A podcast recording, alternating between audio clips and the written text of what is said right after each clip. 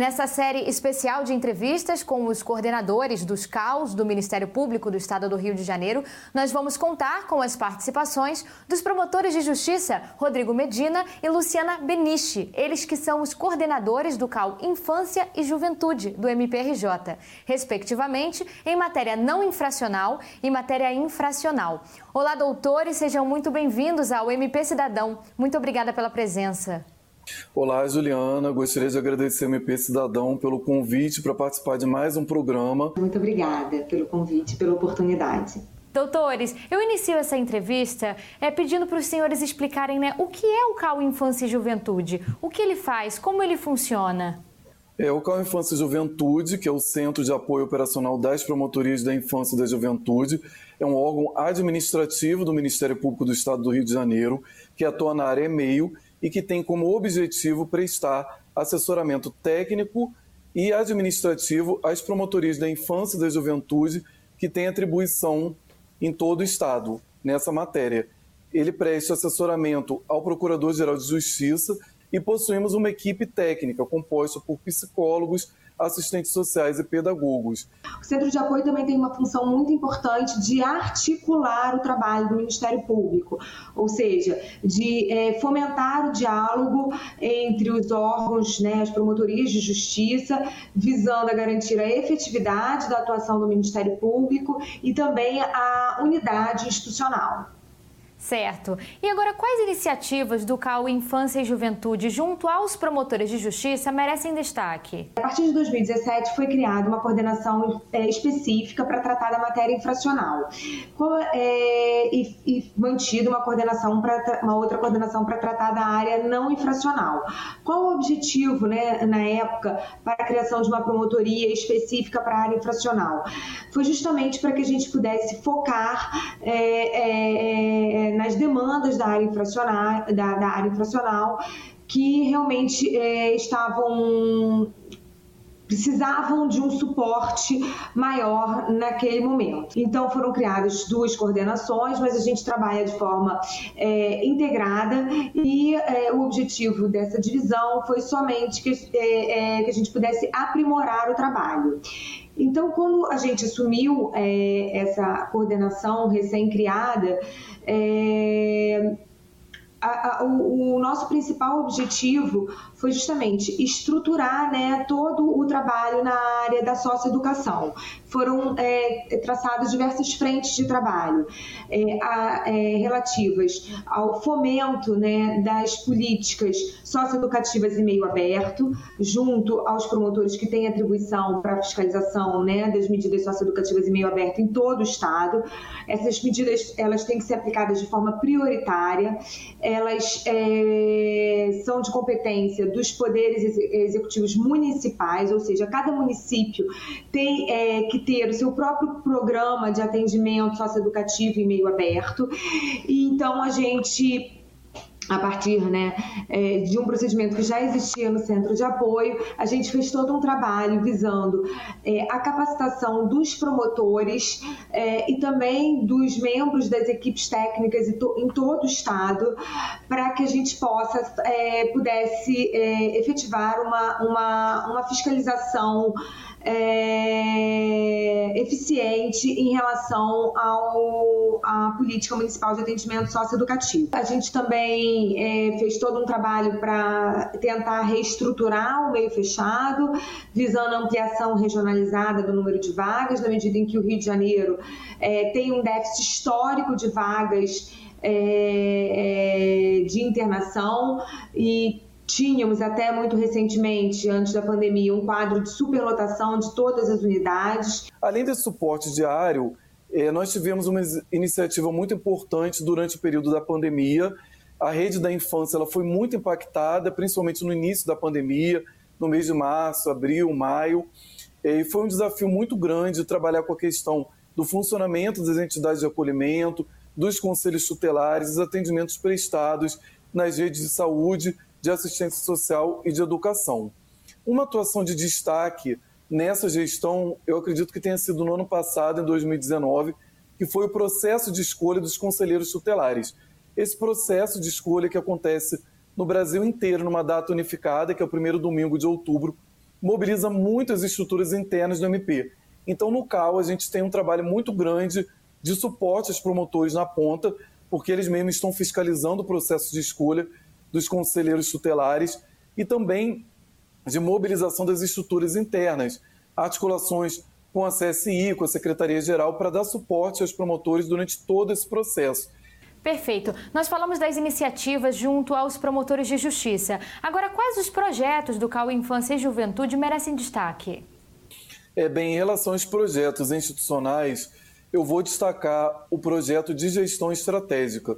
E o tema escolhido pelos membros que votaram na área da infância foi a questão da implementação dos centros de atendimento integrado a crianças e adolescentes vítimas e testemunhas de violência. É, esse projeto ele está relacionado à implementação de uma lei federal, que é a Lei 13.431 de 2017, que é conhecida em todo o país como a Lei da Escuta e Protegida, que é a lei que regulamenta a forma como crianças e adolescentes vítimas e testemunhas de violência vão ser ouvidas em sede policial e em juízo. E o que são esses centros? Nada mais são do que equipamentos, geralmente funcionando na área da saúde, que vão integrar o trabalho da Polícia Civil no atendimento da criança com atendimento de saúde e essa coleta do depoimento pela autoridade policial. Então, ao invés da criança da família, após uma ser vítima de violência ou de um ato, por exemplo, de um abuso sexual, ao invés da criança é, passar por diversos órgãos e sofrer revitimização por esses diversos atendimentos, ela vai para um centro integrado onde ela vai encontrar todo o atendimento. Então, para é, realizar esse projeto, nós desenvolvemos um kit de peças, basicamente uma portaria de um inquérito civil que tem como objetivo os promotores realizarem um diagnóstico no seu município para verificar como que as redes de saúde, assistência social e educação estavam lidando com o tema da violência contra a criança e adolescente, especificamente focando na violência mais frequente, que é a violência sexual, nas hipóteses de abuso e de exploração sexual. E esse projeto ele surtiu uma série de resultados. Doutora Luciana, a senhora gostaria de destacar outros projetos? É, tem dois projetos em especial que eu gostaria de destacar. É, o primeiro deles é um projeto antigo, uma demanda antiga dos promotores pela criação de um sistema é, para um sistema de informação em relação ao sistema socioeducativo no estado do Rio de Janeiro. A partir do, do momento em que nós conseguirmos desenvolver esse, esse projeto, esse sistema, nós iremos conseguir é, compilar todos os dados relativos tanto aos sistemas municipais como ao sistema estadual, de forma que nós poderemos fazer uma análise global é, da situação do, da socioeducação em todo o estado do Rio de Janeiro. O sistema, é, é, o projeto existe, né, ele está em tramitação, mas é, ele ainda não foi entregue. Mas é, recentemente né, foi aberta uma licitação para a contratação de uma fábrica de softwares que vai então contemplar o desenvolvimento desse sistema. Um outro projeto muito interessante também, que foi, um, foi feito através de um convênio com a Universidade Federal Fluminense, é, através do qual nós é, fizemos uma análise dos dados biopsicossociais dos adolescentes em conflito com a lei, apresentados ao Ministério Público na cidade do Rio de Janeiro. É, o, adolescente em conflito com a lei, por determinação do próprio Estatuto da Criança e Adolescente, tem que ser ouvido, tem que ser apresentado ao Ministério Público para oitiva informal. O objetivo desse encontro é que o promotor de justiça possa ter esse contato prévio com o adolescente, para que, para que o promotor de justiça possa entender as circunstâncias sociais em que esse adolescente está, está, está inserido e os motivos que o levaram à prática do ato infracional. Mas a gente começou a perceber que é, esse momento era um momento muito rico, da gente poder entender é, não só para uma análise individual que já era feita, é, mas também para que a gente pudesse fazer uma análise coletiva de qual é o perfil do adolescente que está em conflito com a lei na, é, na cidade do Rio de Janeiro. É a partir desse diagnóstico das vulnerabilidades sociais desse adolescente a gente possa pensar no fomento das políticas públicas de prevenção para evitar que esse adolescente incida na prática do ato infracional. E paralelamente a isso, visando a padronização do nosso trabalho é, a gente desenvolveu um, um formulário de oitiva informal é, online. É, esse formulário ele também já está em testes, é, em piloto em algumas promotorias, é, de modo que, uma vez implementado em todo o estado, é, nós teremos uma padronização da, de, dos dados a serem colhidos pelas promotorias. É possível destacar os principais desafios e as maiores conquistas do CAU Infância e Juventude durante essa atual gestão? Olha, o principal desafio, de fato, é a criação das vagas necessárias para é, é, criação das vagas regionalizadas para os programas de internação. Apesar de todos os esforços empreendidos, de toda a tentativa de, de, de celebração de um acordo com o Estado do Rio de Janeiro para a implementação, para o aumento dessas vagas de forma regionalizada, infelizmente nós avançamos muito pouco. É, então, nós temos não só um déficit vagas, é, como também um, uma concentração de vagas de internação no município do Rio de Janeiro. Só para citar um exemplo, por exemplo, não temos unidades de internação em Niterói, em São Gonçalo, não temos unidades na região. É na região dos lagos. É, então, adolescentes, os adolescentes dessa região que, que estão, é, que estão submetidos ao cumprimento de uma medida de internação têm que se deslocar ao município do Rio de Janeiro para o cumprimento da medida, o que é extremamente nocivo, é, viola o princípio né, a, é, da garantia convivência familiar e comunitária. O ideal é que esses adolescentes cumprissem medida perto de suas famílias, perto de sua comunidade, ou seja, em seus municípios de origem. A gente conseguiu é, a ampliação de algumas vagas, conseguimos uma unidade para a região serrana, mas é, ainda precisamos avançar muito é, nesse, nessa área. É, um outro desafio que eu, gosto, que, eu, que, eu, que eu coloco, que é um desafio do Ministério Público, é, não só da área da infância, mas eu acho que é um desafio é, do Ministério Público Nacional, é a articulação entre não só entre os órgãos da, da com atribuição para a infância e juventude, mas também uh, com os órgãos para atribuição de outras áreas que com quem a gente conversa de forma permanente, serena, mas é sempre necessário fomentar esse diálogo, visando uma atuação efetiva, integrada, em atenção ao princípio da unidade institucional. Doutor Rodrigo?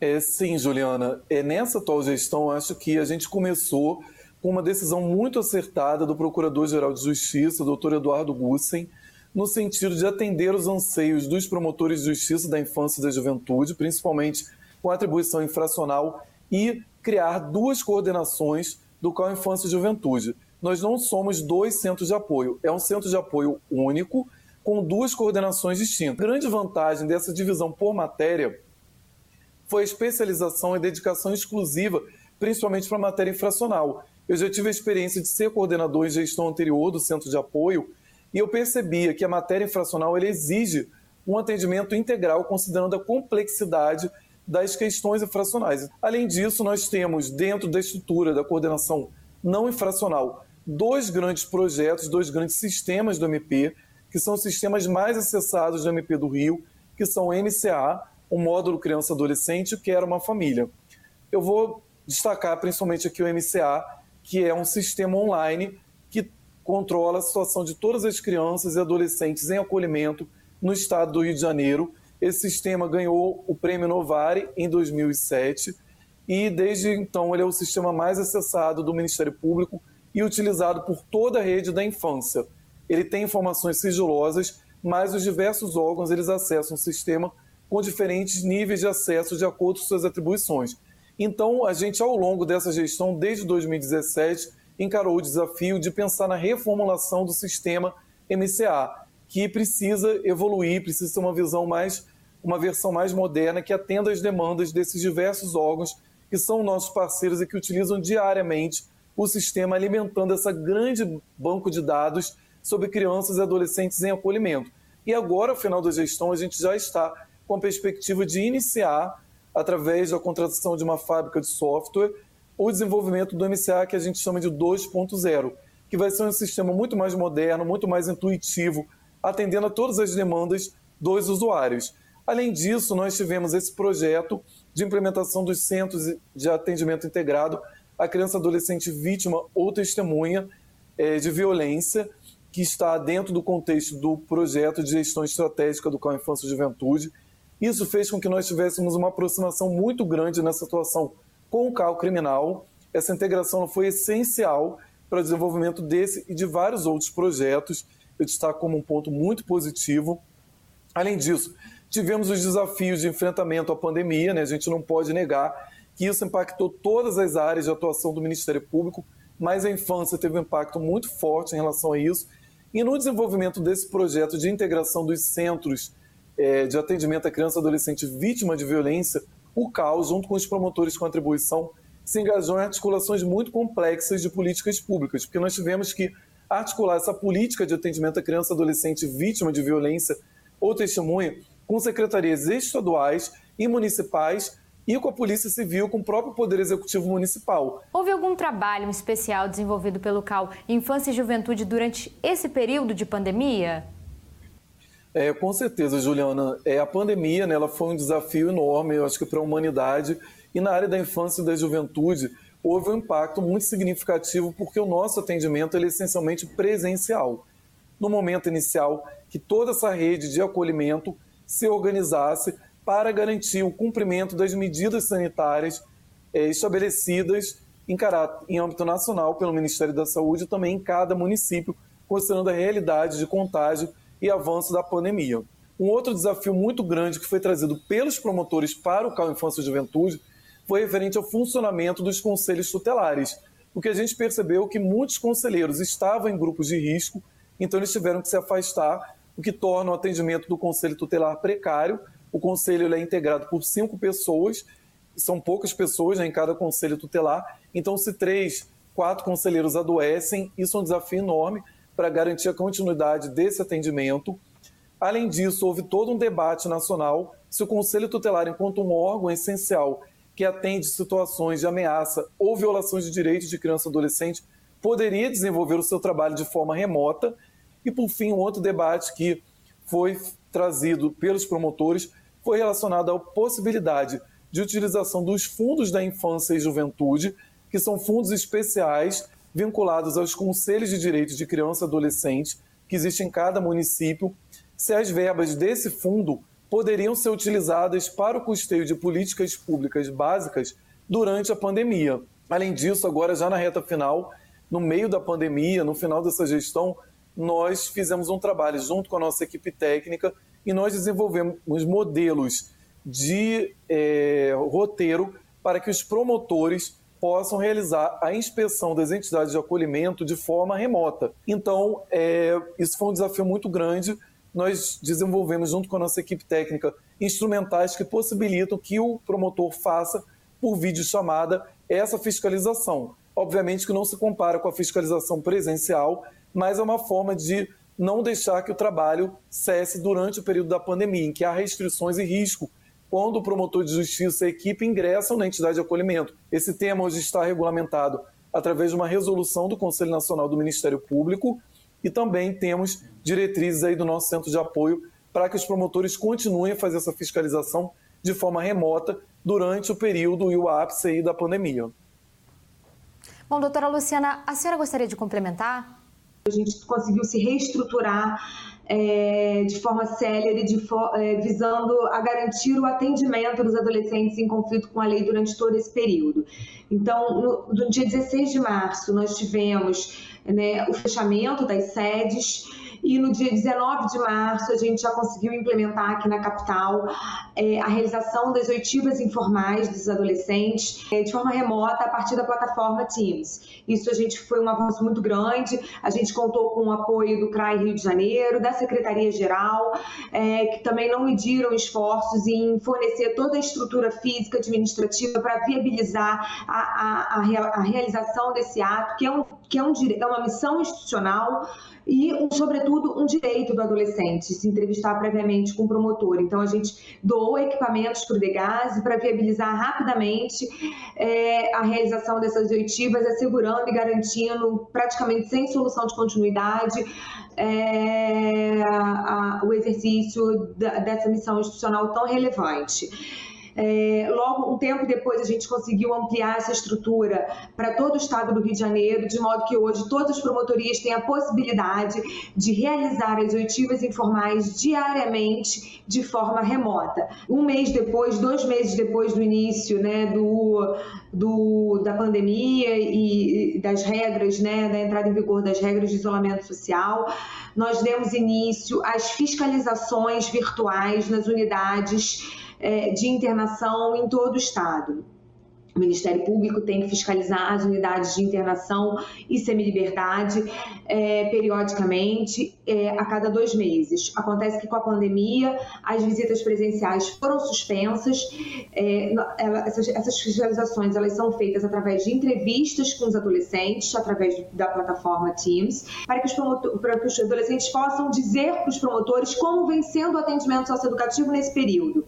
Paralelamente a isso, estão sendo realizadas reuniões com as, da, da, é, dos promotores, com, equipe, com, a, com, as equipes técnicas do Ministério Público e com as equipes técnicas das unidades, também com esse propósito de entender como está ocorrendo o funcionamento das unidades nesse período. E, é, num terceiro momento, é, diante da suspeita de alguma irregularidade, o promotor de justiça tem requisitado as imagens das câmeras de segurança para, para uma análise e até eventualmente para que possam ser encaminhadas para a Coordenadoria de Segurança e Inteligência para que seja feita é, uma análise dessas imagens caso haja alguma, alguma suspeita de irregularidade. A gente tem conseguido desenvolver esse trabalho com bastante êxito é, e a gente entende que isso foi primordial para a garantia dos direitos fundamentais dos adolescentes em privação de liberdade em todo o Estado. Ainda durante a pandemia, é, foi estruturado todo um trabalho para garantir também a realização das audiências, porque o prazo é, para a realização das audiências quando o adolescente encontra-se privado de liberdade é de apenas 45 dias. Então, a gente não tinha condições de esperar o fim da, o fim da pandemia para a retomada das audiências. Então, foi feito todo um trabalho de articulação junto às promotorias de justiça, é, que foram incansáveis na interposição de recursos, é, visando a garantir a prestação jurisdicional também nesse período, porque a gente entendia que a gente não podia paralisar o sistema de justiça. Perfeito. Bom, doutores, estamos chegando ao fim da nossa entrevista, mas antes de terminar, eu gostaria de agradecer novamente pelas participações em nosso programa e pedir que os senhores façam as considerações finais. É, eu gostaria mais uma vez de agradecer a oportunidade de estar aqui expondo e falando um pouco sobre o nosso trabalho. É, foi um desafio imenso, foram quatro anos de muito trabalho. É, acho que a gente conseguiu é, fomentar bastante a integração entre os órgãos de execução, mas a gente também tem ciência de que ainda há um longo caminho pela frente. É, para a garantia né, dos direitos dos adolescentes em conflito com a lei, tanto no que diz respeito às políticas de prevenção, que são fundamentais, e aí a gente fala é, de políticas intersetoriais, no que diz respeito a, a, ao combate à evasão e frequência escolar, é, por exemplo, mas também ao próprio atendimento socioeducativo. É, a lei que, que, regulamenta o Sistema Nacional de Atendimento Socioeducativo é uma lei relativamente recente, é uma lei de 2012, então a gente percebe que os gestores ainda não se apropriaram é, muito bem das políticas e a gente precisa trabalhar o tempo todo nesse fomento, fiscalizando e fomentando a, a, a implementação do SINASE conforme é previsto em lei. Doutor Rodrigo Medina? Eu penso que foi uma gestão que trouxe muitos desafios decorrentes de tudo que nós vivenciamos, as políticas públicas no estado do Rio de Janeiro e principalmente em razão do impacto inesperado da pandemia Covid-19. Mas a gente teve pontos muito positivos, trabalhos muito exitosos nessa administração e tivemos muito espaço, muito suporte de todos os demais órgãos que integram a administração nessa gestão para o desenvolvimento das nossas atribuições na área da infância e da juventude. Então, realmente, fazendo um balanço, eu só tenho a agradecer ao Procurador-Geral de Justiça e a todos os demais órgãos da administração superior do Ministério Público do Estado do Rio de Janeiro por todo o apoio e escuta que nós tivemos durante essa gestão.